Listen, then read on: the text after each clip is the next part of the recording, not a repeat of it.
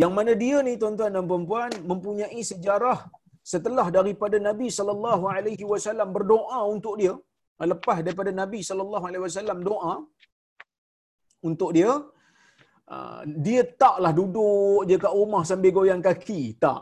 Dia tetap meneruskan dan dia tetap meneruskan uh, pengembaraan dia mencari ilmu sehingga kan dalam satu riwayat disebutkan ketika mana Nabi sallallahu alaihi wasallam tufiyan Nabi sallallahu alaihi wasallam qala qultu libni qultu li rajulin min al ansar halumma fal falnas'al ashaba ashaba Rasulullah sallallahu alaihi wasallam fa innahum yawma idzin kathir. Kata Ibnu Abbas radhiyallahu anhuma ketika mana Nabi sallallahu alaihi wasallam telah pun wafat meninggal dunia maka aku berkata kepada seorang lelaki daripada kalangan orang Ansar, halummu, marilah falnas'al ashab Rasulullah SAW. Kita bertanya dengan sahabat Nabi sallallahu alaihi wasallam kerana mereka pada waktu ini masih lagi ramai. Kenapa? Kerana Ibnu Abbas merupakan sahabat yang muda. Ibnu Abbas radhiyallahu anhuma lahir di perkampungan Bani Hashim tiga tahun sebelum daripada hijrah ketika mana Nabi sallallahu alaihi wasallam wafat Ibnu Abbas hanyalah sekitar 13 tahun. Jadi dia bersama dengan Nabi sallallahu alaihi wasallam tu tak lama.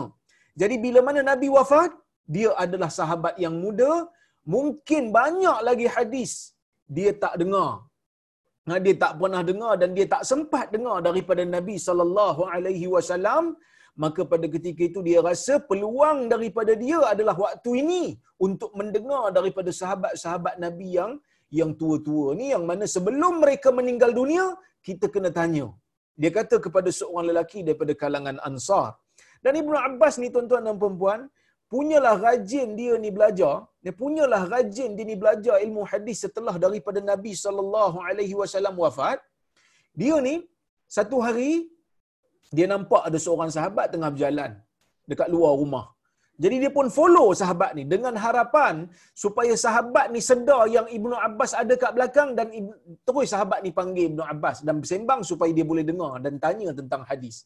Kenapa dia tak dia tak bertegur siapa? Kerana dia tidak mahu mengganggu sahabat-sahabat yang tua ni. Tapi dia kata aku tetap berjalan belakang sahabat ni kerana aku mengharapkan sahabat ni sedar aku ada kat belakang dan terus toleh dan panggil aku supaya aku boleh dengar hadis Nabi sallallahu alaihi wasallam. Tapi sahabat ni tak dengar. Dia terus jalan menunung aja sampai masuk dalam rumah, Ibnu Abbas tunggu kat luar pintu. Oleh kerana lama sangat sahabat tu duduk luar pintu, ah, apa ni luar rumah, Ibnu Abbas pun sampai tertidur di luar pintu sehingga apabila sahabat yang masuk dalam rumah dia tadi keluar balik, dia tengok Ibnu Abbas sedang tidur di depan pintu rumah dia dan dia bertanya kepada Ibnu Abbas, "Apakah yang menyebabkan kamu tidur di sini?"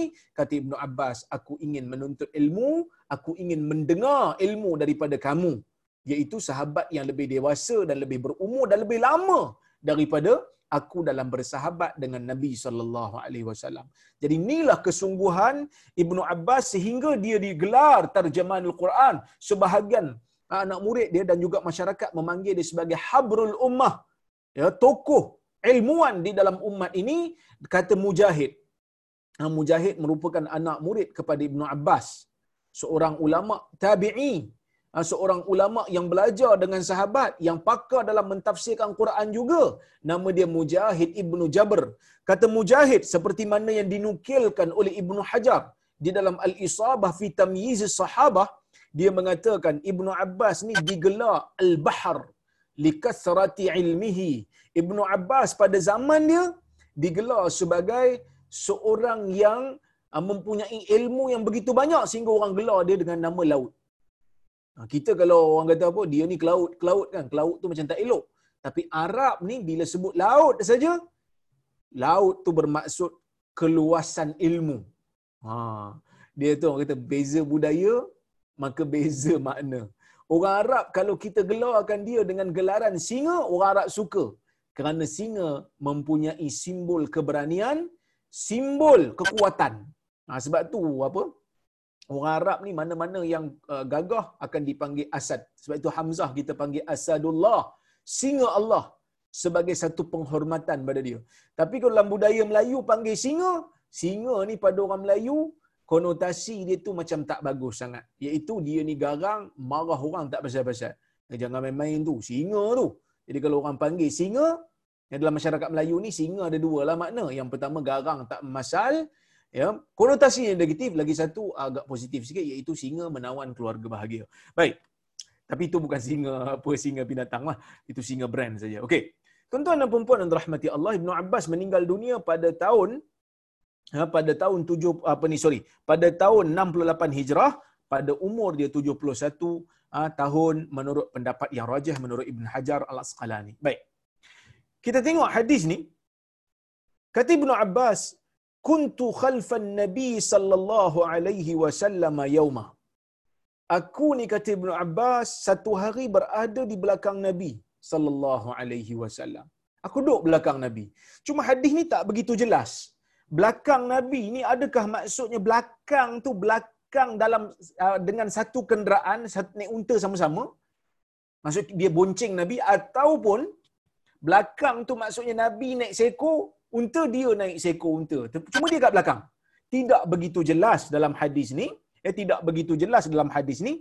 Tapi tidak mustahil Ah, tidak mustahil untuk Ibnu Abbas ni berada betul-betul di belakang Nabi yang mana Nabi menunggang untanya manakala Ibnu Abbas berada betul-betul di belakang Nabi membonceng ha, jadi penumpang. Kenapa? Kerana kalau kita tengok umur Ibnu Abbas ni muda lagi.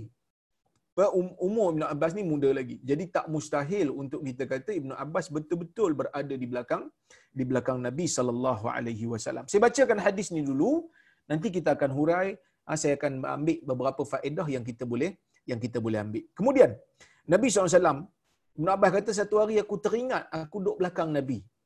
Kemudian Nabi kata, Ya gulam, wahai anak muda, ini u'alimuka kalimat. Sesungguhnya aku nak mengajarkan untuk kamu ni beberapa kalimat. Ihfadillahi idh ihfadillah yahfazk. Kamu uh, pelihara Allah, Allah akan pelihara kamu. Nanti saya hurai. Eh. Saya baca dulu nanti saya hurai. Ihfadillah tajidhu tujahak. Peliharalah Allah. Kamu akan dapati Allah akan berada di hadapan kamu. Iza sa'alta fas'alillah. Bila kamu minta, mintalah pada Allah. Wa iza sta'anta fasta'in billah. Bila kamu minta pertolongan, mintalah pertolongan kepada Allah. Wa'lam, ketahuilah. Annal ummata sesungguhnya umat, sesungguhnya manusia, sesungguhnya semua orang. Kalau mereka ini berhimpun ala ayyanfa'uka bi syai untuk memberikan kamu manfaat dengan sesuatu lam yanfa'uka illa bi syai'in qad katabahu Allahu lak mereka tidak akan dapat memberikan manfaat kepada kamu melainkan apa yang Allah Taala telah tentukan ia untuk kamu. Wa in istama'u ala ayyadurruka bi syai dan apabila mereka berhimpun untuk memberikan mudarat kepada kamu dengan sesuatu. Lam yadurruka illa bi syai'in qad katabahu Allahu alaik. Mereka sekali-kali tidak akan dapat memberikan mudarat kepada kamu sehingga melainkan apa yang melainkan dengan apa yang Allah Taala telah tentukan berlaku ke atas kamu. Rufi'atil aqlam wa jaffatis suhuf. Pena penulis takdir telah terangkat dan lembaran-lembaran takdir juga telah kering dalam riwayat Tirmizi.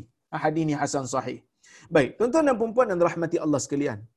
Nabi sallallahu alaihi wasallam bila berada, bila Ibnu Abbas kata aku berada di belakang Nabi dan saya sebut tadi kan, tak mustahil Ibnu Abbas memang ada belakang Nabi, betul-betul menumpang tunggangan Nabi tak mustahil kerana dia masih muda sahabat yang muda dan dia pun adalah sepupu Nabi sallallahu alaihi wasallam. Sebab bapa dia adalah bapa saudara Nabi iaitu Al-Abbas bin Abdul Muttalib. Dan dia tu adalah sepupu Nabi dan dalam masa yang sama juga dia adalah anak saudara kepada uh, kepada Maimunah, sahabat yang besar juga ya yang mana Nabi SAW apa ni uh, menikah dengan Maimunah ya. Baik. Tuan-tuan dan puan-puan yang dirahmati Allah Subhanahu wa taala sekalian. Bila Nabi menumpangkan Ibnu Abbas dalam satu kenderaan ia membuktikan tentang tawaduknya Nabi sallallahu alaihi wasallam walaupun dia ni martabat Nabi ni martabat yang lebih tinggi daripada segala martabat yang ada dalam dunia ni kerana Nabi sallallahu alaihi wasallam ni sayyidu waladi ibni Adam. Asal sayyidu waladi ibni Adam. Nabi merupakan penghulu kepada segala manusia yang berada dalam dunia ni dan juga jin. Nabi merupakan penghulu para anbiya. Maka bila Nabi sallallahu alaihi wasallam sanggup menumpangkan anak saudaranya yang muda naik atas satu tunggangan dalam keadaan dia tu nabi, dalam keadaan dia tu adalah pemerintah negara, ia menunjukkan sifat tawaduk seorang nabi walaupun darjatnya tinggi tetapi tidak menjadi masalah untuk berkongsi kenderaan bersama dengan rakyat biasa. Ha, ini merupakan satu sifat yang bagi saya ha, pemimpin-pemimpin negara orang-orang besar VIP VIP bolehlah untuk tiru kan. Kadang-kadang kita ni nyombongnya lebih kan padahal tak ada apa pun. Jadi Nabi sallallahu alaihi wasallam merupakan nabi yang Allah Taala utuskan sebagai nabi yang paling mulia sebagai manusia yang paling mulia tapi ia tidak menyebabkan Nabi SAW berlaku sombong ha, berlaku sombong baik kemudian Nabi SAW bersabda kepada Ibnu Abbas dia kata ya gulam wahai anak muda oh. Nabi ni dia panggil kepada Ibnu Abbas wahai anak muda nak menunjukkan kemesraan nak menunjukkan dia Nabi SAW ni dekat dengan Ibnu Abbas. Kita pun sama kalau kita nak bagi nasihat kat orang. Kan kita nak bagi satu pesanan supaya dia ingat. Kita kena bagi dia pesanan tu supaya dia rasa yang kita bagi tu dalam keadaan kita sayang kat dia, dalam keadaan kita rasa dia tu bernilai. Ya gulam, wahai anak muda. So Nabi SAW dalam hadis yang lain, ada waktu Nabi pegang tangan sahabat. Ada waktu Nabi pegang bahu sahabat. Waktu nak bagi, nak bagi nasihat. Umpamanya, macam hadis Ibnu Umar. Kun fid dunya ka'annaka gharib aw abiru sabil. Nabi pernah pesan dekat Ibnu Umar juga satu pesanan yang ringkas tetapi maknanya besar. Apa dia? Kata Ibnu Ibnu Umar, Nabi SAW memegang bahuku. Kemudian kata Ibnu Umar, Nabi SAW memberikan pesan kepadaku kun fid dunya ka'annaka gharib hiduplah kamu dalam dunia seolah-olah kamu ni orang asing aw abiru sabil ataupun lebih baik lagi jadi macam orang yang transit. Waktu nabi nak berikan pesanan ni kepada ibnu umar nabi sentuh bahu ibnu umar. Nabi sentuh bahu apa ni sahabat dia. Kerana ibnu umar orang muda. Jadi kita nak nasihat orang muda ni gunakan sentuhan juga. Sebab tu ada orang tanya kat saya kan, sebelum dalam kuliah ada orang tanya, dia kata macam mana kita nak nasihat anak-anak yang muda, macam mana kita nak nasihat anak-anak remaja yang kadang-kadang memberontak. Antaranya, selain daripada cakap elok-elok, bagi dia faham elok-elok, hmm, sebab dia memberontak, kita sentuh bahu dia. Anak-anak kita, anak saudara kita, yang yang yang halal untuk kita pegang lah. Yang mana tak halal, yang bukan mahram tu, janganlah pergi pegang pula kan. Baik. Maka kita sentuh bahu dia. Kerana sentuhan ni memberikan memberikan kesan besar. Ha, itu pun kalau ni lah sekarang kita ni tengah covid ni tak dilegalakkan jugalah sebab kena apa ni orang kita panggil social distancing kan. Tapi kalau uh, keadaan telah kembali pulih uh, waktu tu tak ada lagi dah uh, ke, apa ni keperluan untuk social distancing pada waktu tu kita sentuh. Ha, kita sentuh. Sebab saya ada pengalaman. Dulu saya cerita dah. Saya mengajar dekat sekolah tunas bakti. Mengajar dia orang solat bila mengajar dia orang solat tuan-tuan dan puan-puan, dia dah mengajar solat kena pegang. Kena pegang. Bila pegang tu, saya pegang bahu dia orang suruh rapat sikit. Saya pegang tangan dia orang untuk macam mana nak ajar cara untuk apa ni angkat takbir. Saya pegang badan dia orang nak tunjuk, nak tunjuk macam mana cara rukuk dan seumpamanya. Balik daripada kuliah tu. Tuan-tuan tahu sekolah tunas bakti ni sekolah apa? Sekolah tunas bakti ni sekolah pelajar yang menghimpunkan pelajar yang ada masalah uh, juvana. Uh, jenayah juvana. Maksudnya pembunuh pun ada kat situ, yang isap dadah pun ada kat situ, yang mencuri pun ada kat situ, yang merompak pun ada kat situ. Jadi kalau kita tengok dia orang ni, saya kebetulan ada tiga orang sahabat saya yang usaha untuk jadikan kuliah tu berbentuk bulanan. Cuma bila PKP dah tiga bulan lah saya tak jumpa dia orang ni. Adalah beberapa siri yang saya dah buat. Alhamdulillah sambutannya sangat baik. Ha, dia orang nak belajar. Jadi bila kita ajar dia orang salat, pertama sekali ajar dia orang salat. Bila ajar dia orang salat, tuan-tuan, saya sentuh. Lepas tu cikgu dia, cikgu besar kat situ. Ya? Saya pun lupa dah nama cikgu besar tu. Jimmy ke apa kita panggil dia. Jadi cikgu besar dia tu, bila kami sentuh aja, bila saya sentuh aja anak murid dia, dia kata terima kasih banyaklah ustaz. Ha, sanggup sentuh, pegang anak murid saya. Saya kata kenapa je? Dia kata bukan semua orang berani sentuh ustaz. Saya kata kenapa pula? Bila kita sentuh ni, kan dia orang ni pesalah juvan. Nah. Ada yang siap dadah. Ya, ada yang macam-macam masalah dia orang ni. Jadi ada orang tak nak sentuh. Takut-takutlah terkena HIV ke apa ke. Saya pun dah saya pun dah merah lah muka kan. Walaupun nampak muka tak dalam. Kalau tengok muka saya ni tak nampak lah merah kan. Saya tahu. Tapi uh, orang kata apa? Pucat lah muka saya juga kan. Dia orang ni ada HIV ke cikgu? Ya, tak ada lah. Tapi ada orang fikir macam tu. Kalau ada HIV, dia tak duduk sini. Tapi ada orang fikir macam tu. Tapi Ustaz sanggup pegang apa semua ni. Ia memberi kesan yang besar. Ustaz. Dia orang rasa Ustaz datang sini bukan nak brainwash dia orang. Tapi Ustaz nak ajar benda-benda yang yang bagus untuk dia orang. Sebab tu dia orang bila datang je. Bila Ustaz tak datang je sebulan ada sekali tu saya skip sebulan sebab sibuk. Dia orang kata bila Ustaz Cimata tu nak datang. Ha. Jadi maksudnya kadang-kadang benda yang kecil-kecil ni kita tak perasan dalam dakwah, dalam nak memberikan nasihat, kadang-kadang benda kecil-kecil ni memberikan kesan besar. Sebab itu Nabi SAW pernah sebut dalam sebuah hadis kan. Dengan satu perkataan aja, satu orang boleh menggapai reda Allah masuk dalam syurga. Ha. Walam yulqi laha bala Nabi kata wa innal abad la yatakallam bil kalimah min ridwanillah lam yulqi laha bala adqalahu Allahul jannah. Atau kama Nabi kata ada seorang lelaki bercakap satu kalimah saja tapi kalimah itu berjaya menggapai redha Allah. Dan dia rasa tak rasa pun benda tu besar. Dan dia masuk syurga kerananya. Mudah-mudahan benda-benda kecil ni tuan-tuan dan puan memberi kesan besar. Dan saya sangat-sangat bahagia dan seronok kalaulah budak-budak ni keluar daripada sekolah tunas bakti ni ha, setelah menjalani hukuman-hukuman yang telah ditetapkan oleh mahkamah pada dia orang ya. Um, dapat jadi manusia yang berguna pun cukup. Dapat jadi cashier pun saya dah kira ada orang kata apa? Ada uh, rasa seronok dah. Kerana tak adalah kita nak harap dia orang ni jadi benda yang besar-besar. Contohnya macam apa? Tiba-tiba nak jadi Perdana Menteri pun susah lah sebab dia orang ni memang juvana daripada kecil. Tapi sekadar boleh jadi orang sapu sampah dekat sekolah.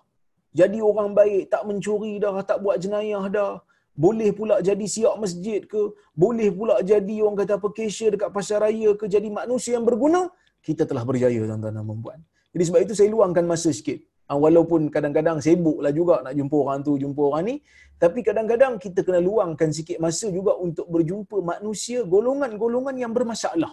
Ah, golongan-golongan yang ada masalah hidup. Ada kalanya menjadi mereka menjadi macam tu sebab apa? Sebab duduk rumah serabut. Ah, rumah sempit, Kan rumah flat sempit dua bilik.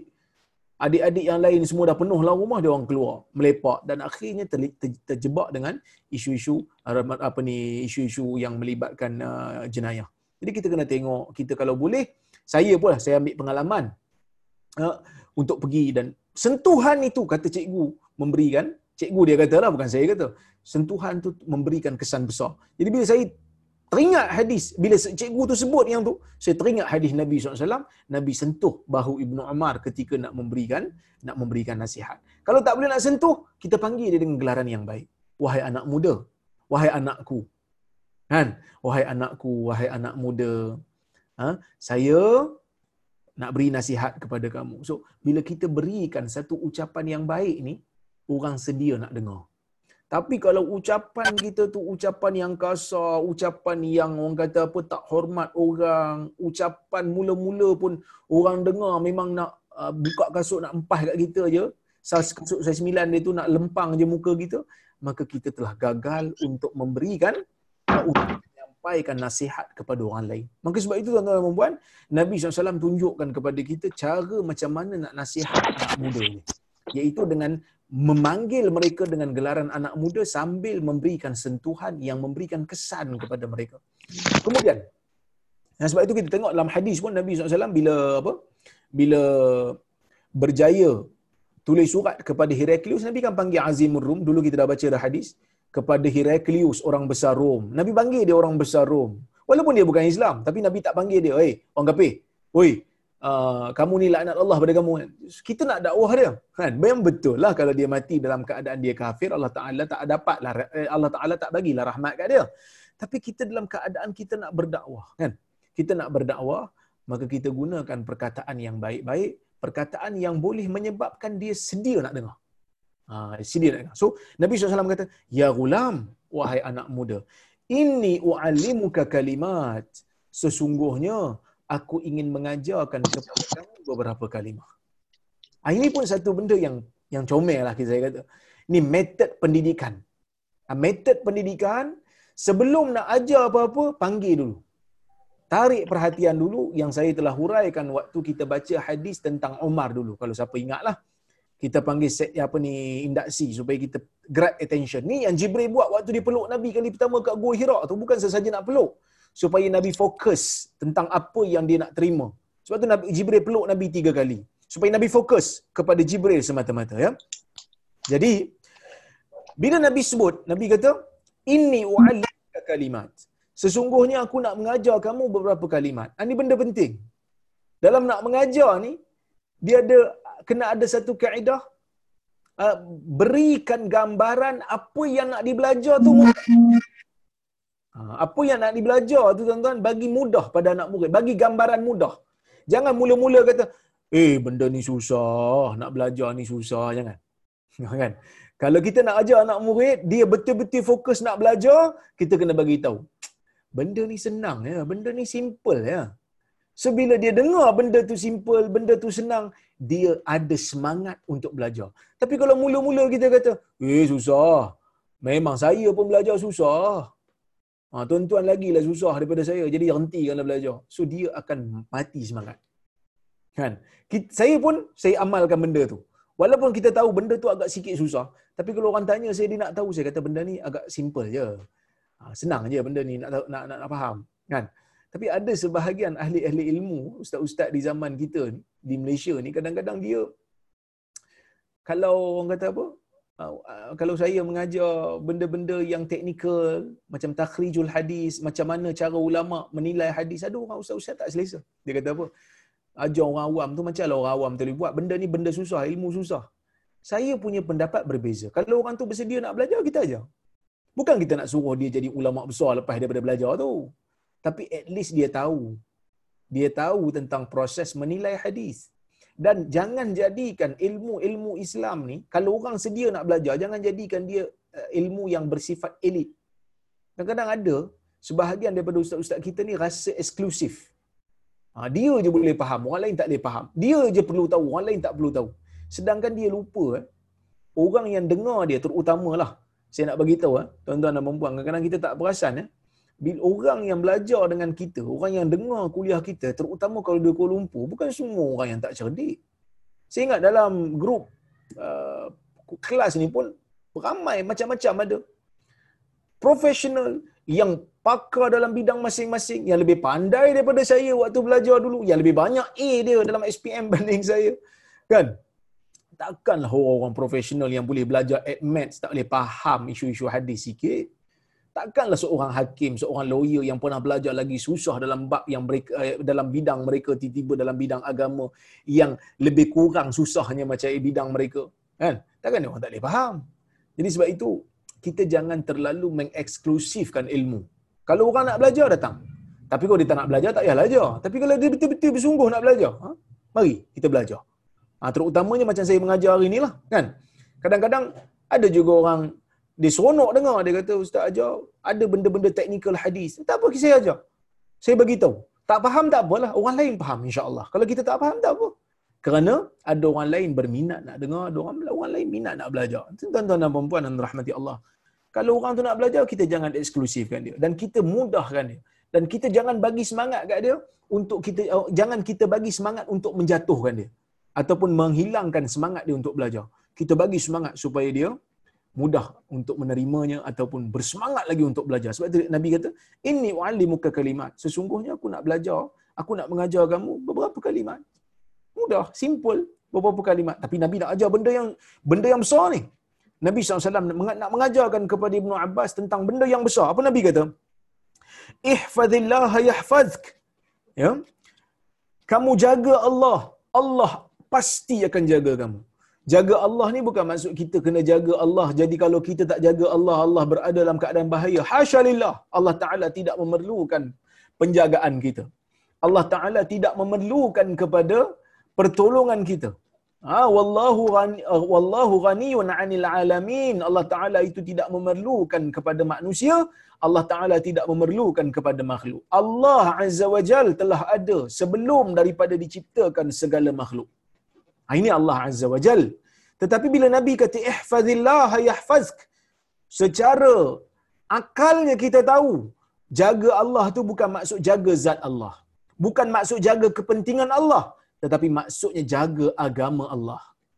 Jaga agama Allah kerana agama Allah itu datang daripada Allah. Kamu jaga agama Allah, yahfazk. Allah Taala akan jaga kamu. Tuan-tuan dan puan-puan yang rahmati Allah sekalian, para ulama mengatakan, ahli ilmu mengatakan, iaitu uh, antaranya Ibn Rajab Al-Hambali, dia mengatakan bila Allah jaga kamu, Nabi kata Allah jaga kamu, Allah Taala jaga macam mana? Allah Taala jaga agama kamu. Bila kamu jaga Allah, bila kamu jaga hukum Allah, Allah Taala akan pelihara kamu. Pelihara daripada apa? Pelihara pertama daripada neraka Allah. Maksudnya kalau satu orang dia menjaga hukum hakam Allah, Allah Taala akan jaga dia dan pelihara dia daripada azab neraka. Allah Taala akan jaga dia dan pelihara dia daripada azab kubur. Kalau dia jaga betul-betul hukum hakam Allah. Mana yang Allah Taala haramkan dia tak buat. Mana yang Allah Taala wajibkan dia buat.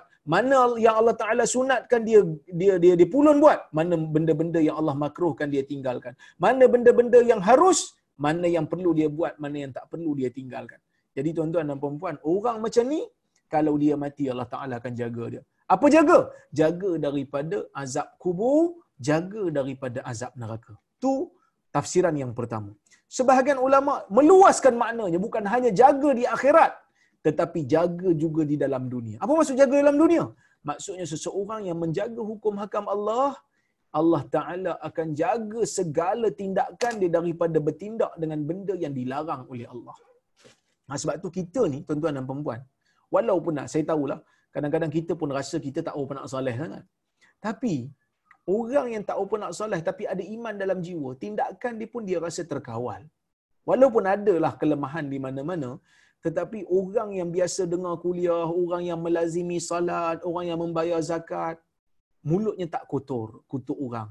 Mulutnya tak kotor caci orang. Tindakannya tak begitu jahat dalam nak memberikan mudarat pada orang. Dia tak dengki dengan orang dengan buat fitnah pada orang. Ini maksud Allah jaga dia. Bayangkan kalau orang yang tidak begitu saleh pun Allah Ta'ala boleh jaga tindakan dia. Bagaimana dengan orang yang betul-betul saleh? Sebab itu Allah Taala sebut dalam dalam sebuah hadis kursi. Allah Taala kata ma taqarraba ilayya 'abdi bi syai'in ahabba ilayya mimma aftaradtuhu alayhi wala yazalu 'abdi hatta uhibbahu. Fa idza ahbabtuhu kuntu sam'ahu alladhi yasma'u bihi wa basarahu alladhi yasma' wa basarahu alladhi yubsiru bihi wa Uh, yadahu allati yabtushu biha wa rijlahu allati yamshi biha. Kata Allah azza wa jal tidak ada sesuatu yang hamba-Ku ingin dekatkan dirinya kepadaku yang aku lebih suka melainkan dia dekatkan dirinya kepada aku dengan perkara yang aku wajibkan ke atas dia dan seorang hamba akan sentiasa men, seseorang hamba yang sentiasa mendekatkan diriku dengan memperbanyakkan benda sunat sehingga aku sayang kat dia. Bila aku sayang kat dia, aku menjadi aku menjadi pendengaran yang dia dengar dengannya. Aku menjadi penglihatan yang dia lihat dengannya. Aku menjadi tangan yang dia memegang dengannya dan aku menjadi kakinya yang dia melangkah. Bukan maksud Tuhan dah masuk dalam badan dia. No. Hadis ni berbentuk metafora. Maksudnya bila dia buat benda-benda yang wajib, banyakkan benda-benda yang sunat, telinga dia dijaga oleh Allah. Tak dengar benda haram. Dengar benda haram, rasa berdosa. Rasa bersalah. Tengok benda haram pun rasa berdosa, rasa bersalah. Nak buat benda-benda yang haram dengan tangan dia pun dia rasa bersalah. Dia rasa berdosa. Nak buat apa ni nak berusaha melangkah ke tempat dosa pun dia rasa bersalah. Maka sebab itu nak jadikan diri kita dikawal oleh Allah Azza wa Jal sentiasa supaya Allah jaga kita, jaga hukum Allah. Ha, kita jaga jaga hukum Allah. Maka sebab itu kata kata Nabi, kalau kamu jaga Allah, Allah akan jaga kamu. Jagalah Allah, maka Allah jaga kamu. Sebab itu dalam hadis yang uh, dalam kuliah yang lepas saya sebut kan, Umar bin Abdul Aziz dia sebut clear. Dia kata, "Wallahu yatawallas salihin." Allah yang akan menguruskan urusan orang-orang yang yang saleh. Sebab itu bila kita nak tidur pun kita sebut Bismika rabbi wada'tu jambi wa bika arfa'ah in amsakta nafsi farham afid in amsakta nafsi farhamha wa in arsaltaha fahfadha bima tahfadhu bihi ibadaka salihin hadis riwayat Abu Daud ha, dengan sanad yang sahih dengan sanad yang sahih hadis riwayat Abu Daud kata Nabi sallallahu alaihi wasallam apabila kita nak tidur nanti kita baca doa. Nabi kata Nabi ajar doa tidur bismika rabbi dengan namamu wahai Tuhan wada'tu jambi aku meletakkan sisi badanku wabika arfa'ah dengan kudratmu wahai Tuhan aku mengangkatkannya semula. In amsakta nafsi jika engkau pegang kau tahan diri aku kau tahan nyawa aku. Maksudnya bila kita tidur roh kita akan keluar daripada jasad in amsakta nafsi jika kau tahan nyawa aku supaya tak masuk semula ke dalam badanku farhamha. Sayangi dia. Maksud kalau aku tidur ni wahai Tuhan, uh, jasad apa ni roh aku keluar daripada jasad tiba-tiba tak balik dah. Tak balik dah nyawa ni. Farhamha. Sayangilah dia. Wa in arsaltaha jika engkau lepaskan semula untuk masuk semula roh ni ke dalam jasad aku fahfadha wahai tuhan kawallah dia jagalah dia bima tahfadhu bihi ibadaka salihin seperti mana engkau jaga hamba-hamba engkau yang saleh. Sebab itu kita kena banyak doa. Ha, doa yang lain yang tuan-tuan baca bismikallahumma ahya wa amut tu pun ada juga hadisnya. Yang ni pun ada hadisnya. Jadi kalau boleh hafal. Doa tidur ni boleh hafal yang pelbagai version. Kalau dah ngantuk sangat, baca yang pendek. Kalau belum ngantuk, mungkin boleh baca yang panjang sikit. Kan? Bismika rabbi, wada'atu jambi, wabika arfa'a. In amsakta nafsi farhamha, wa in arsaltaha fahfadha bima tahfadhu bihi ibadaka salihin. Di antara doa tidur dalam sunnah. Jadi boleh hafal tuan-tuan dan puan-puan ya, boleh hafal. Kalau tuan-tuan dan puan-puan rasa susah nak hafal tak apa, nanti boleh tengok video ni berulang-ulang ataupun boleh cari buku saya. 40 amalan mudah menurut sunnah. Ha, boleh cari dalam buku tu ada 40 amalan yang saya recommend tuan-tuan dan puan-puan untuk amalkan dalam kehidupan seharian supaya mendapat pahala sentiasa daripada daripada Allah dengan mengamalkan benda-benda yang simple. Ha, benda-benda yang simple. Tapi dapat pahala. Kerana benda-benda yang simple ni lah tuan-tuan dan perempuan uh, yang kita kadang-kadang tak sangka boleh membela kita di hari akhirat nanti. Baik. Kemudian, kata Nabi, ihfadillah tajidhu tujahak. Ha, kamu jagalah hukum-hukum Allah. Kamu jagalah agama Allah kamu akan dapati Allah akan berada akan seolah-olah berada di hadapan kamu. Kamu akan dapati Allah. Jadi kalau kita buat sesuatu ni kerana Allah, kita akan berani tuan-tuan dan puan Kita tak takut. Walaupun kita bersendirian. Sebab itu tuan-tuan, kadang-kadang, tuan-tuan dan puan ya, sebab itu kadang-kadang bila kita baca sirah, kita tengok keberanian sahabat-sahabat Nabi ni ajaib. Ah, keberanian Nabi dan para sahabat ni sangat ajaib. Kenapa mereka tak takut? Kerana mereka seolah-olah nampak Allah bersama mereka. Walaupun mereka berhadapan dengan ratusan ribu tentera Rom umpamanya di Mu'tah. Mereka hanya beberapa ribu saja. Tapi mereka sanggup. Kerana mereka dapati di hadapan mereka Allah Azza wa Jalla sentiasa akan memerhatikan gerak-geri mereka dan melihat tujuan apa ni segala tindakan mereka. Ya? Baik. Iza sa'alta fas'alillah. Ya? apabila kamu minta tolong maka minta tolonglah kamu kepada Allah. Wa idza sta'anta fasta'in billah. Dan apabila kamu minta pertolongan minta pertolongan kepada Allah. Yang ni ni bila kau doa doa pada Allah nabi kata. Ha, kita masalah kita sekarang ni ada orang dia tak nak doa pada Allah dia pergi doa kat kubur. Doa kat kubur betul minta Allah ampunkan ahli kubur. Sebab tu nabi bila ajar kita pergi kubur nabi ajar kita doa sekali. Antumus sabiqun kan kita kata assalamu alaikum ahlad diyar minal mu'minin. Antumus sabiqun wa inna insyaallahu bikumul lahiqun. Nas'alullahu lana wa lakumul afiyah. Ha, kita masuk je dalam uh, kawasan kubur kita doa kan? Kita doa apa? Kita doa assalamu alaikum assalamu alaikum ahlad diyar. Salam sejahtera ke atas kamu wahai orang-orang yang menghuni kawasan perkuburan ini daripada kalangan orang mukmin. Antumus sabiqun kamu telah mendahului kami. Wa nahnu insyaallah bikumul lahiqun. Dan kami ini dengan kehendak Allah akan akan mengiringi kamu. Ya? Nas'alullahu lana nas'alullah lana wa lakumul afiyah. Dan kami mendoakan kepada kepada Allah supaya kami dan kamu mendapat afiah mendapat keselamatan. Kan kita doa kepada orang kubur. Sepatutnya bila kita pergi ke kubur kita doakan kepada orang kubur tu sebab itu nabi kata is'alu li akhikum tasbit fa innahu al yus'al waktu nabi telah selesai apa ni uh, uruskan jenazah di kubur nabi kata pada sahabat ya Ha, mintalah daripada Allah supaya diberikan ketetapan kepada saudara kamu yang sedang kita tanam. Kerana fa innahul an yusal kerana mereka sekarang ini sedang ditanya. Ah, dia sekarang ini sedang ditanya. Ditanya oleh malaikat. Tapi ada orang yang kadang-kadang pergi ke kubur bukan untuk berdoa kepada Allah supaya ampunkan pemilik kubur ni. Tapi dia pergi minta dekat orang dalam kubur. Wahai Tok Syekh anak saya sakit. Wahai Tok Syekh Keramat anak saya ni ada hajat tolonglah kabulkan permintaan dia. Seolah-olah macam orang dah mati ni boleh memberikan sesuatu. Sedangkan orang yang dah mati kata Nabi, "Idza mata ibnu Adam inqata amaluhu illa min thalath." Apabila anak Adam itu mati saja maka terputus amalannya melainkan daripada tiga. Tiga perkara je yang masih kekal. Waladin salih yad'ula, ah, sorry. Sadaqatin jariyah. Ha, sedekah yang berjalan yang yang di, yang yang berterusan. Wa ilmin yuntafa'u bihi ilmu yang dimanfaatkan. Waladin salih yad'u lahu anak yang mendoakannya. Anak saleh yang mendoakannya. Jadi kalau selain daripada itu tak ada. Kita nak pergi dia minta doa untuk kita. Wahai tok syekh selamatkan saya.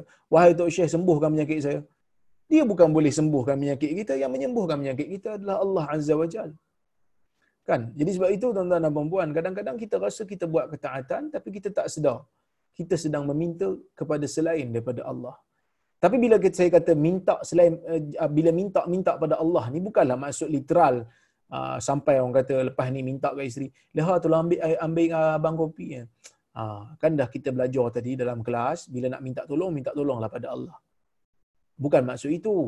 Minta tolong ni doa ni doa yang berbentuk maknawi. Wahai Tuhan sembuhkan saya. Wahai Tuhan berikan saya rezeki. Wahai Tuhan berikan saya kesihatan. Benda yang makhluk tak boleh bagi, mintalah pada Tuhan. Ah, benda yang makhluk tak boleh bagi, minta pada Tuhan. Minta tolong pada benda yang makhluk tak boleh bagi, minta pada Tuhan. Tapi kalau setakat nak minta tolong, ambilkan air, minta tolong, ambilkan barang, minta tolong belikan barang. Yang ni tak termasuklah dalam hadis kerana benda ni telah pun difahami walaupun Nabi SAW tidak diutuskan menjadi Nabi. Maksudnya sebelum daripada Nabi jadi Nabi pun orang lain dah minta tolong dari sudut minta tolong biasa. Yang Nabi maksudkan ni adalah minta tolong kepada Allah dalam perkara yang kita tak minta dan tak boleh minta tolong pada orang lain. So minta tolonglah pada Allah Azza wa Jal. Kemudian kata Nabi SAW, Wa'alam, ketahuilah, sesungguhnya umat, umat ni maksud sehimpun ramai manusia. Kalau himpunan ramai manusia, mereka berhimpun untuk, mereka berpakat untuk memberikan manfaat kepada kamu dengan sesuatu. Katalah dua orang nak bagi kita sesuatu. Mereka pakat nak bagi kita. Kata Nabi, mereka tidak akan dapat memberikan apa-apa melainkan dengan sesuatu yang Allah Taala akan tentukan pada kamu. Maksudnya kalau kita mesyuaratlah macam mana pun, kalau Tuhan kata tu bukan kita punya, bukan kita punya. Senang. Sebab itu dalam dalam apa selepas solat tu kita kena banyak amal zikir ni. Allahumma la mani alima a'tait wala mu'tiya lima mana'at wala yanfa'u zal jadd minkal jadd. Wahai Tuhan, la mani alima a'tait. Tidak ada penghalang kepada apa yang kau nak bagi. Kalau Tuhan nak bagi tak ada siapa boleh halang. Wala mu'tiya lima mana'at. Dan tidak ada pemberi jika Tuhan halang. Kalau Tuhan tak bagi, buatlah macam mana pun Tuhan tak bagi. Wala yanfa'u zal jadd minkal jadd. Dan tidak ada yang dapat memberi manfaat akan kekayaannya. Ya? Kalau Tuhan tidak memberikan apa-apa kepada dia. Maksudnya tuan-tuan dan puan-puan yang dirahmati Allah sekalian ya dalam hadis ah, dalam dalam hadis ni Nabi sallallahu alaihi wasallam nak memberikan kita satu pengajaran nak memberikan kepada Ibnu Abbas ha? satu pengajaran bahawasanya tidak ada Ya, tidak ada yang boleh memberikan manfaat, tidak ada sesiapa yang boleh memberikan mudarat tanpa takdir dan ketentuan daripada Allah. Semua ni dengan ketentuan Allah. Supaya apa? Supaya orang yang boleh ya memberikan sesuatu kepada manusia dia tak akan rasa benda tu dia yang buat. Benda tu semua atas usaha dia, tak boleh. Kerana semua tu atas ketentuan Allah. Itu pertama. Yang kedua, seseorang ini tidak akan eh, tidak akan putus asa dengan Allah Azza wa Jal kalau benda tu dia tak dapat. Dan tidak ada perasaan dengki dalam jiwa dia kalau dia nak benda tu tiba-tiba tak dapat. Kerana apa? Kerana dia tahu benda tu memang bukan untuk dia. Kita buatlah macam mana pun kalau Tuhan kata tu bukan kita punya, bukan kita punya. Jadi tuan-tuan dan puan-puan yang rahmati Allah sekalian, bab ni sangat penting untuk kita letakkan dalam jiwa untuk kita buang perasaan hasad dengki sesama kita. Jadi banyakkan amal ha, zikir ni. Allahumma la mani'a lima a'tait. Wahai Tuhan, tidak ada pemberi, eh, tidak ada penghalang kepada apa yang kau beri. Wala mu'tiya lima mana'at dan tidak ada tidak ada pemberi bagi apa yang engkau halang. Wala yanfa'u zal jaddi minkal jad dan tidak akan uh, memberi manfaat ya kepada tidak akan memberi manfaat orang yang ada kekayaan dalam dunia ya.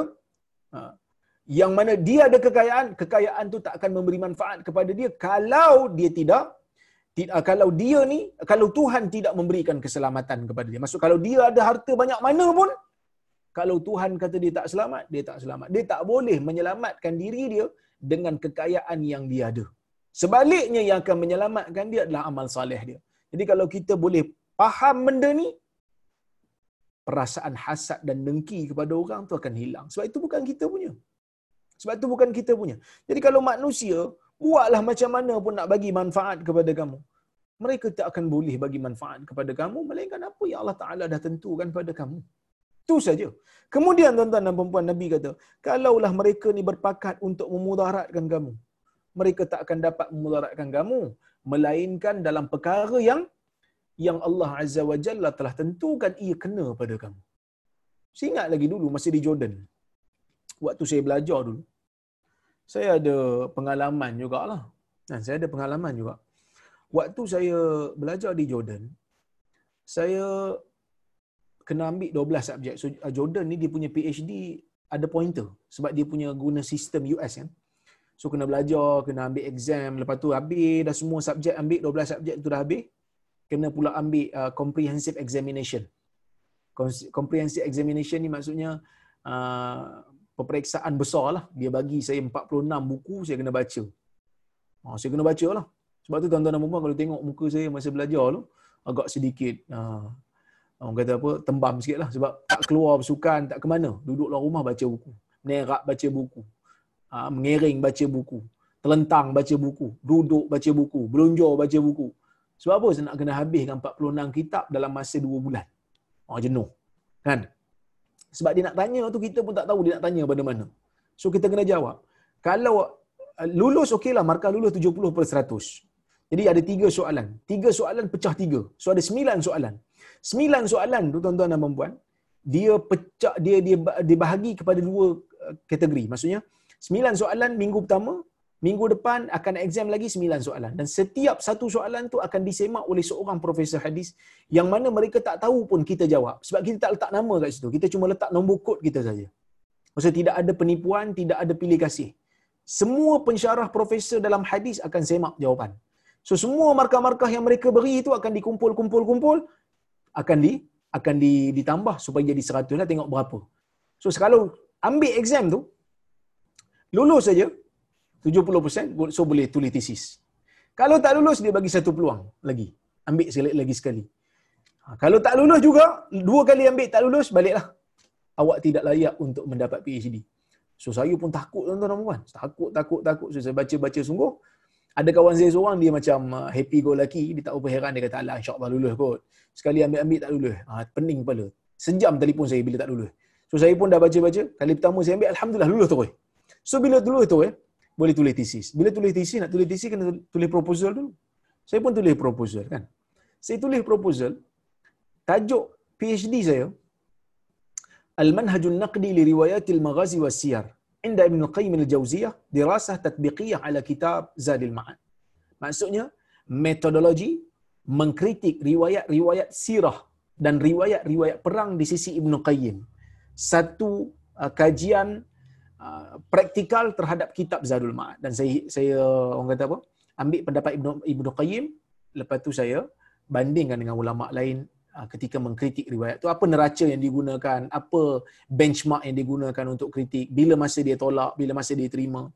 So waktu saya tulis tu nak tulis proposal PhD ni bukan bukan senang tu tuan-tuan kena baca banyak sebab kita kena cari niche area kita nak tengok apakah kajian yang orang tak buat lagi dan kajian tu tidak tajuk tu tak boleh terlalu kecil dan tajuk tu pula tak boleh terlalu besar kerana tempoh terhad dan uh, tesis ni bukanlah 10 muka surat dia mesti 250 ke atas muka surat. So saya cari, saya baca, saya duduk library, saya baca, baca, baca, baca, baca. Last saya, saya dapat satu keputusan. Ah, saya nak buat tajuk ni. Saya pun dah buat pembahagian bab apa semua. Saya dah buat, saya dah siap. Masa tu saya balik Malaysia sekejap. Saya balik Malaysia sekejap. Saya tulis, balik saja ke Jordan, saya hantar. Kan? Pengalaman, saya nak cerita pengalaman sikit. Lah.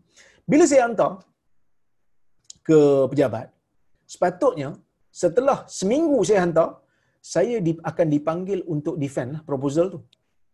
Kemudian saya pun dipanggil. Dipanggil untuk defend.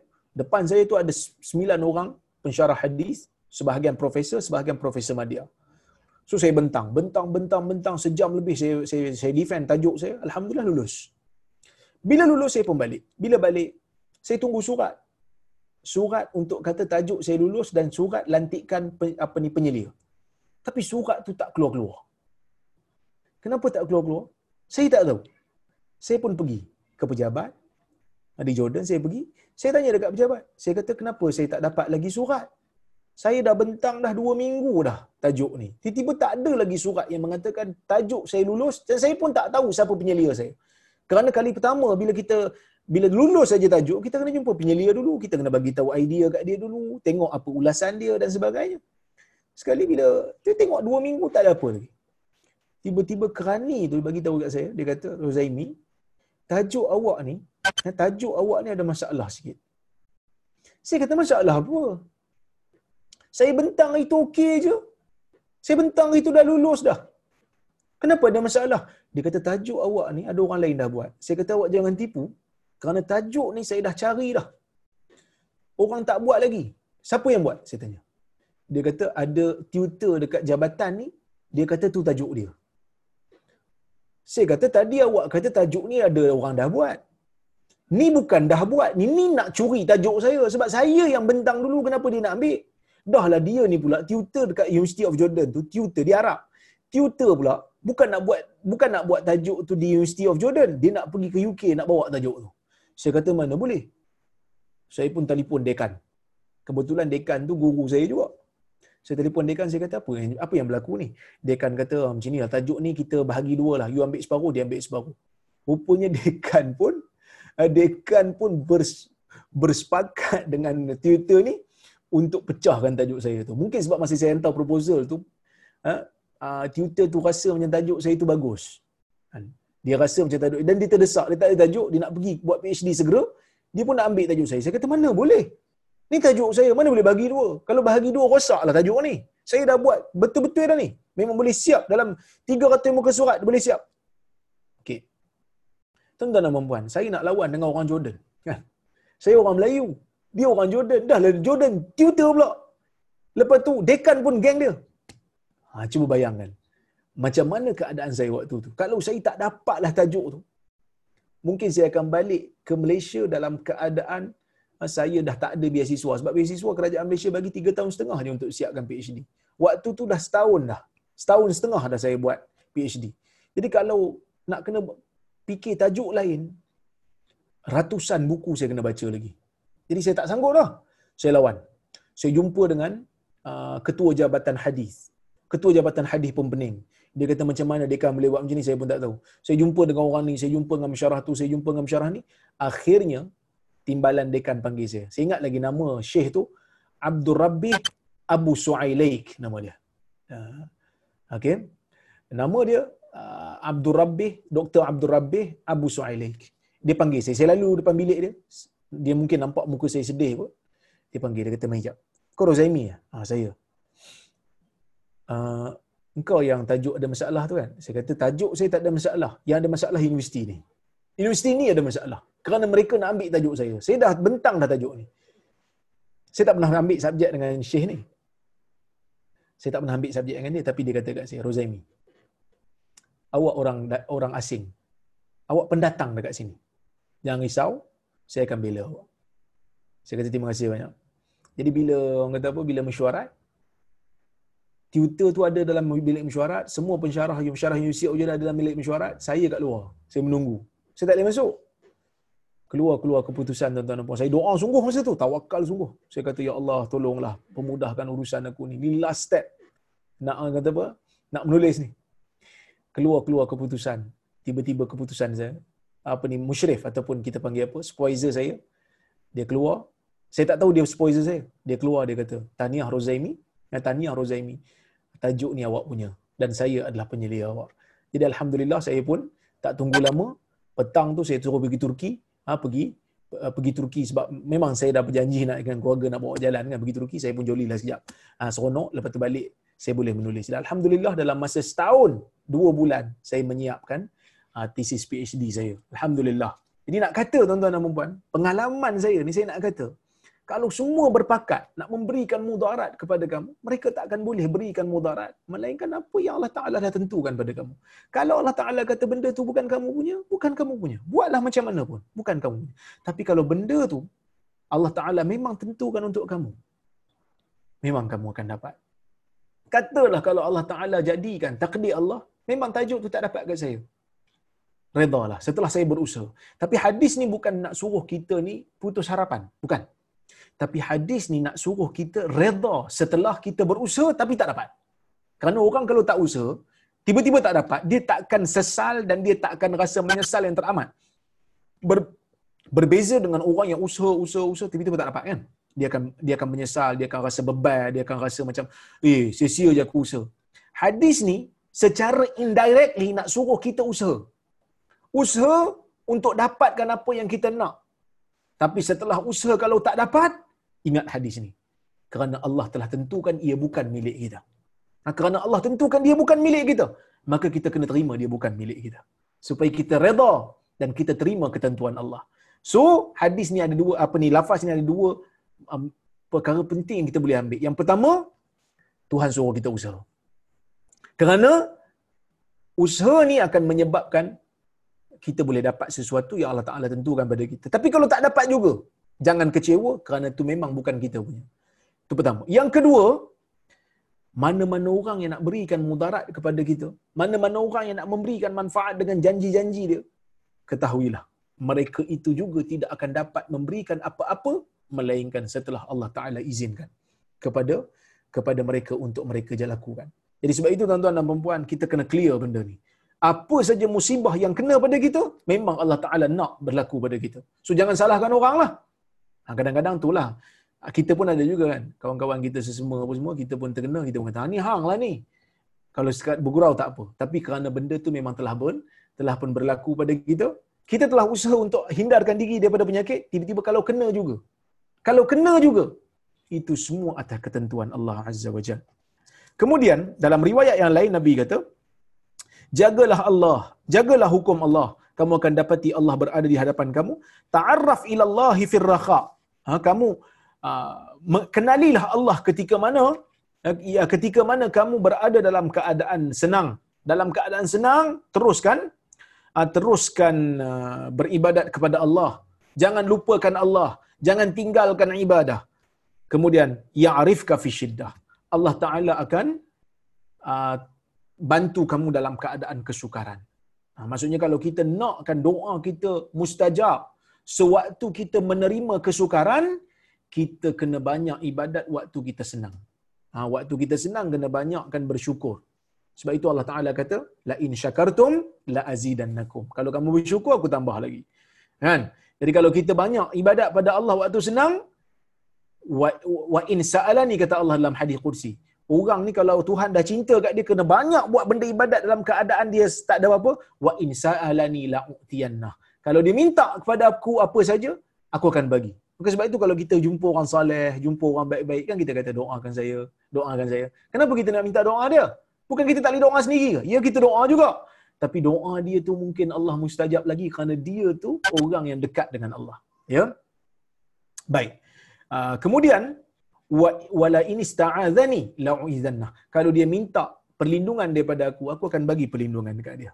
Sebab tu orang-orang soleh ni Allah Taala tengok lebih, Allah Taala layan lebih kerana mereka uh, menyembah Allah dalam keadaan senang dan juga dalam keadaan susah. Ya.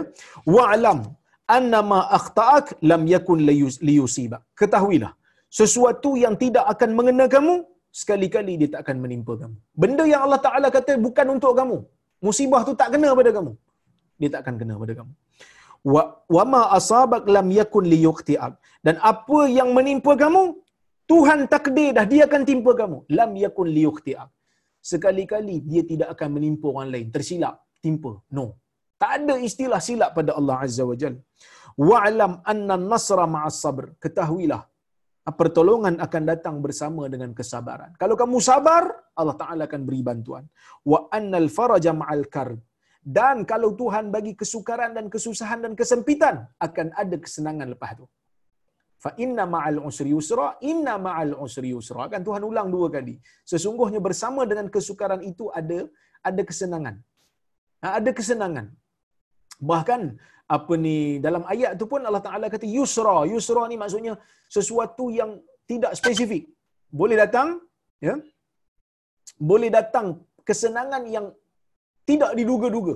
Tidak disangka-sangka. Wa may yattaqillaha yaj'al lahu makhraja wa yarzuqhu min haitsu la yahtasib. Kata Allah dalam surah At-Talaq, Allah Taala kata siapa bertakwa bertakwa pada Allah, Allah Taala akan beri jalan keluar dan Allah Taala akan beri rezeki daripada jalan yang dia tak sangka. Wa anna ma'al usri yusra dan sesungguhnya bersama dengan kesukaran itu ada kesenangan. Kalau kesukaran datang, akan datang kesenangan lepas itu. Bersama dia akan datang. Datang lepas itu. Datang lepas itu.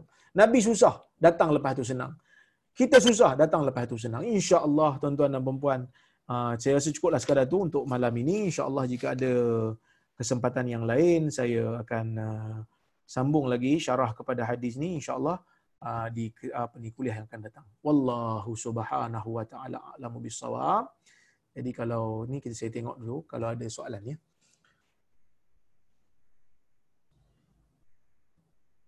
Assalamualaikum warahmatullahi wabarakatuh. Waalaikumsalam. Besok my daughter nak start sambung puasa 6. Tak apa ke? Considering that tomorrow is Friday. Okay, esok adalah hari Jumaat dalam hadis Nabi sallallahu alaihi wasallam menyebut ke hadis Muslim. Nabi kata la takhtassu yaumal jumuah bi siyam min baini al ayyam. Eh? Kamu jangan nabu kamu jangan mengkhususkan hari Jumaat ni dengan puasa berbanding hari-hari yang lain. Jadi kalau kalau ikutkan hari Jumaat ni memang tak digalakkan puasa sunat. Ya. Itu hukum asal. Tetapi jika di sana kita berpuasa itu adalah disebabkan bukan kerana ia hari Jumaat tetapi kerana ia adalah hari yang sunat untuk berpuasa. Contohnya macam hari itu adalah hari Arafah. Kita disunat puasa hari Arafah. Hari Arafah jatuh hari Jumaat. Boleh tak puasa secara bersendirian tanpa sal, tanpa puasa sebelum dan selepas? Dibenarkan. Ataupun puasa qadha umpamanya. Ataupun puasa Ashura umpamanya. Maka dibenarkan ya, maka dibenarkan. Kalau selain daripada tu, kalau nak puasa hari Jumaat juga, kena puasa hari sebelum ataupun hari selepas. Cuma dalam puasa enam ni ada beza sikit pandangan ulama. Kenapa beza sikit? Kerana ulama berbeza pendapat tentang adakah puasa enam ni termasuk dia, dia lebih sama macam puasa Arafah ataupun dia sama macam puasa uh, puasa hari-hari biasa. Ha, jadi dalam isu ni ada dua pandangan. Pandangan pertama mereka kata boleh puasa enam pada hari Jumaat walaupun tak puasa sebelum dan selepas. Kerana mereka kata dia puasa tu bukan kerana puasa hari Jumaat tapi dia nak puasa enam. Sebahagian ulama mengatakan tidak kerana puasa enam ni dia macam puasa umum juga sebab dia tak dia hari dia bukan ditentukan. Masa puasa enam ni dia bukan jatuh pada hari Jumaat. Kita boleh puasa hari Khamis, boleh puasa hari Rabu, boleh puasa hari Isnin. Tapi kenapa nak puasa hari Jumaat? Maka mereka mengatakan kalau nak puasa hari Jumaat untuk puasa enam, puasalah pada Jumaat dan Sabtu. So dua pandangan ya. Saya tidak nafikan lebih lebih selamat kita puasa Jumaat dan Sabtu. Jadi kalau esok nak start puasa Jumaat dan Sabtu. Maka hilang makruh. Tapi kalau dia kata saya nak taklid kepada pendapat yang kata saya nak puasa hari Jumaat saja sebab ada ulama yang membenarkan.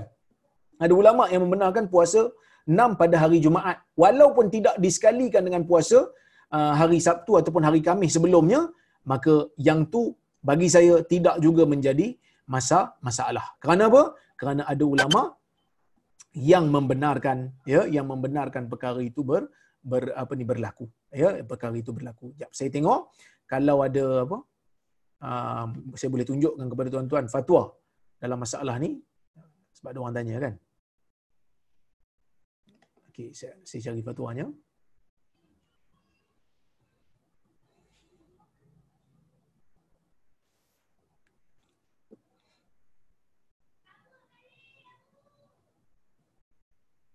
Okey, ni satu. Saya jumpa dah.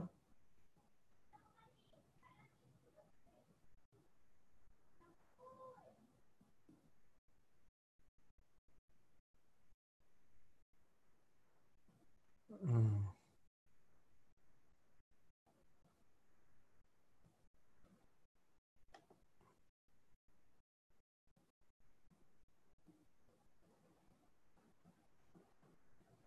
Okey. Tuan-tuan dan puan boleh tengok dekat skrin saya ni. Ni fatwa eh.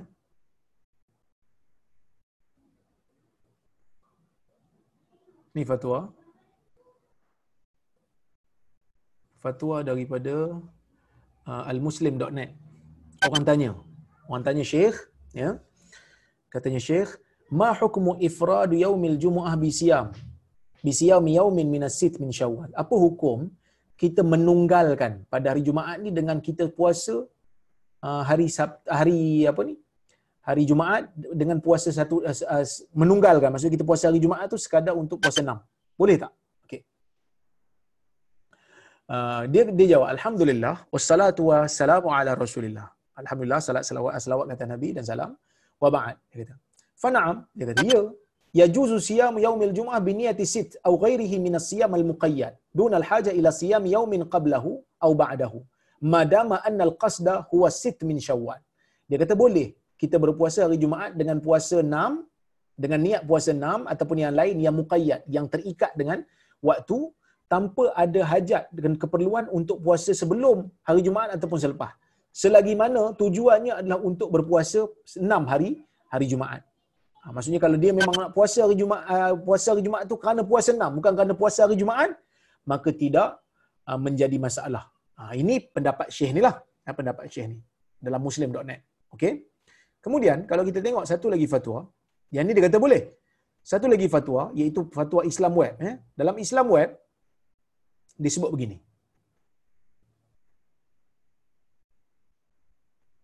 Dia kata, orang tanya ada soalan, boleh tak puasa enam pada hari Jumaat secara tunggal? Okey, boleh tak puasa enam secara tunggal pada hari Jumaat? Dia jawab, Alhamdulillah. Wassalamu wassalatu wassalamu ala Rasulillah wa ala alihi washabihi wa amma ba'd. Fa ifradu yaumil Jumaat bi siyam makruh inda jumhur ahli ilmi. Dia kata menunggalkan hari Jumaat dengan berpuasa adalah makruh di, di sudut majoriti ahli ulama dengan hadis Nabi lah hadis riwayat Muslim tadi Nabi kata la takhtassu lailatal jumu'ah bi qiyamin baini min baini layali jangan kamu khususkan malam Jumaat dengan uh, qiyamul lail berbanding hari-hari lain. Wala takhussu yaumal jumu'ah bisiyam. Kamu jangan mengkhususkan hari Jumaat dengan berpuasa min bainil ayyam tanpa hari-hari lain. Illa ayyakuna saum yasumuhu ahadukum. Kecuali kalau memang dia berpuasa itu bukan kerana hari Jumaat. Okey. Maka dia kata kat sini fayukrahu tatawwu' bisiyam yaumal jumu'ah munfaridan bihi an baqiyatil ayyam. Maka makruh untuk kita berpuasa pada hari Jumaat secara tunggal walau kana min siyam sit min syawal. Walaupun untuk berpuasa enam. Lianna siyam sit min syawal min bab tatawwu kerana puasa enam pada bulan syawal ni termasuk dalam puasa sunat. Fayadkhulu fi umumin nahwi ha, maka dia termasuk dalam uh, larangan yang umum. Ya fa in wasalahu bi yaumin qablahu aw ba'dahu aw wafaqa 'adatan lahu kaman yasumu yawman wa yuftiru ha, maka boleh. Kalau puasa sehari sebelum atau puasa sehari lepas boleh Maka ada dua pandangan di sini. Kenapa dua pandangan di sini? Kerana puasa enam ni tuan-tuan dan puan dia tidak begitu jelas.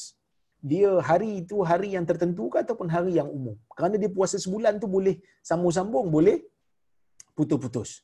Maka kalau nak selamat, nak keluar daripada khilaf, boleh untuk kita, uh, eloknya untuk kita, uh, jangan tunggalkan dia lah. Kita puasa uh, Jumaat dan Sabtu. Tapi kalau nak puasa Jumaat saja, Sabtu tak larat nak puasa, tidak menjadi masalah kerana ada ulama yang membenarkan. Baik.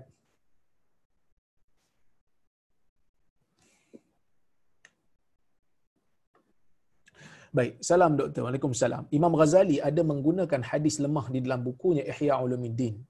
Ada ulama yang mengatakan dibolehkan sebab ianya berkaitan dengan etik, iaitu etika dan bukannya tauhid ataupun akidah. Apa pandangan? Uh, pandangan saya, ya betul. Kebanyakan hadis-hadis yang bermasalah dalam Ihya adalah hadis yang lemah. Tetapi tidak menafikan terdapat hadis yang palsu di dalam Ihya Ulumuddin walaupun tak banyak. Jadi yang palsu ni kita tak boleh pakai lah. Sebab itu tuan-tuan dan perempuan yang rahmati Allah, kita ihya ni kalau kita nak baca, kita kena baca dengan kitab Al-Mughni am Hamlil uh, Asfar, karya Al-Iraqi, seorang guru kepada uh, Ibn Hajar. Ya, baik. Contoh ya. Saya bagi contoh ya. Tuan-tuan dan perempuan boleh tengok dekat skrin saya. Okey, ini kita Al-Mughni an Hamlil Asya. Al-Mughni an Hamlil Asfar. Al-Mughni an Hamlil Asfar karya Abul Fadl Zainuddin Abdul Rahim bin Husain Al-Iraqi meninggal pada tahun 806 Hijrah. So ulama kurun ke-9 lah, ulama silam eh. So Imam apa ni Imam Ghazali bawa riwayat. Ha, riwayat tentang apa ni salat raghaib dia bagi tahu hadis maudhu' hadis palsu.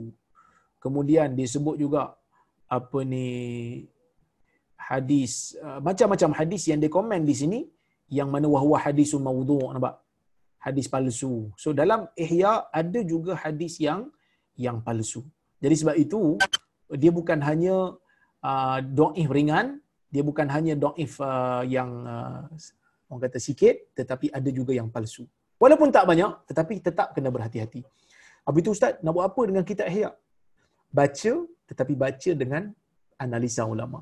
Itu Al-Mughni an Hamlil Asfar. Jangan baca sahaja sebab kita tak boleh beza. Tapi Imam Ghazali saya tak nafi dia telah memberikan banyak ilmu dan manfaat dalam kitab Ihya itu. Cuma yang palsu-palsu itu kita tak payah ambil lah. Ya.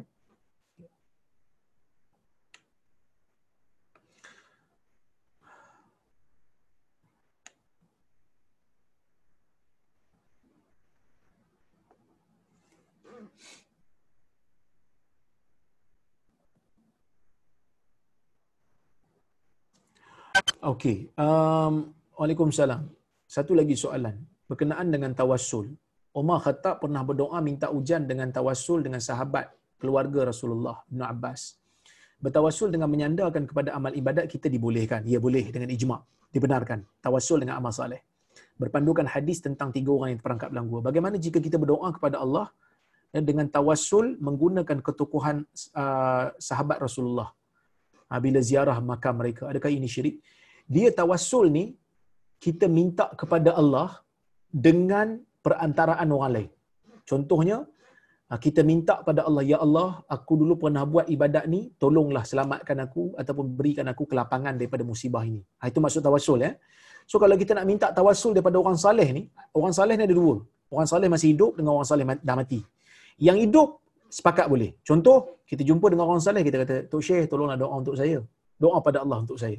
Ha, yang tu, boleh. Tapi kalau dah mati, ada khilaf.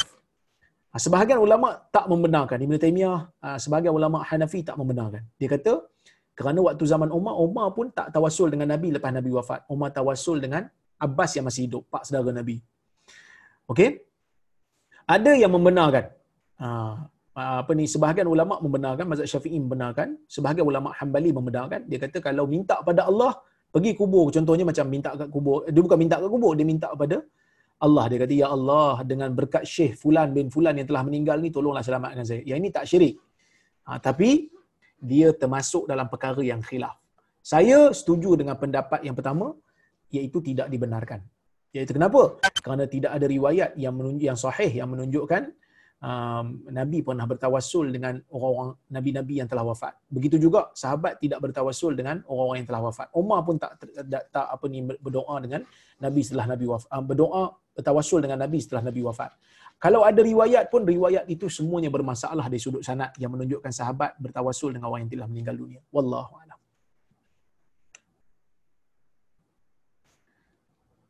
kening tak boleh eh? orang perempuan tidak boleh apa ni menipiskan kening dan seumpamanya sebab itu termasuk dalam an-nafs an-nams perkara yang dilarang oleh Rasulullah SAW.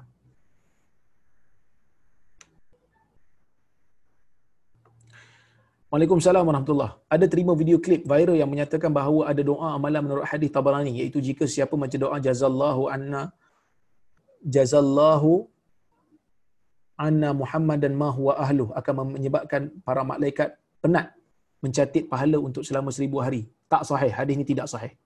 Hadis ini lemah. Ya.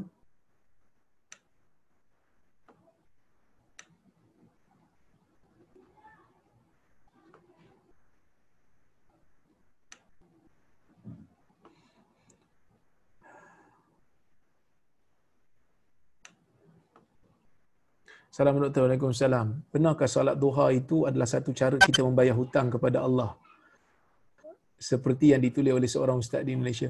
Dia Nabi kata setiap sendi kita ni ada tanggungjawab. Ha, ada tanggungjawab sebab itu nikmat daripada Allah. Sendi yang Allah Taala bagi kita ni adalah nikmat. Patutnya kita ada tanggungjawab kan untuk syukur kepada Allah. Jadi antaranya Nabi kata cukuplah sekadar uh, untuk kita salat duha selain daripada kita salat fardu tu salat duha tu memadai. Ha.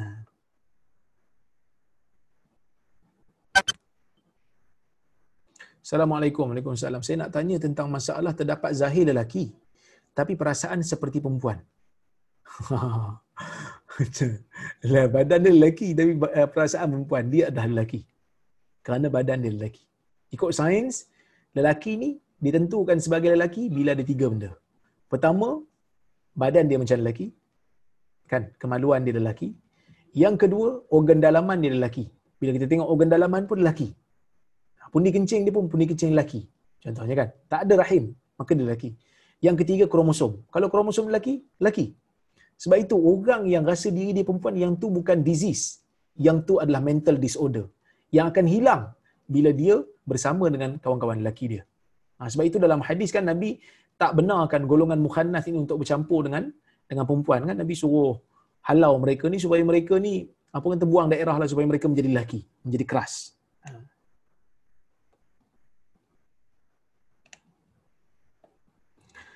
Assalamualaikum. Salam. Bolehkah kita berdoa untuk arwah ibu bapa dalam solat? Boleh, tak ada masalah. Itu termasuk dalam amal saleh.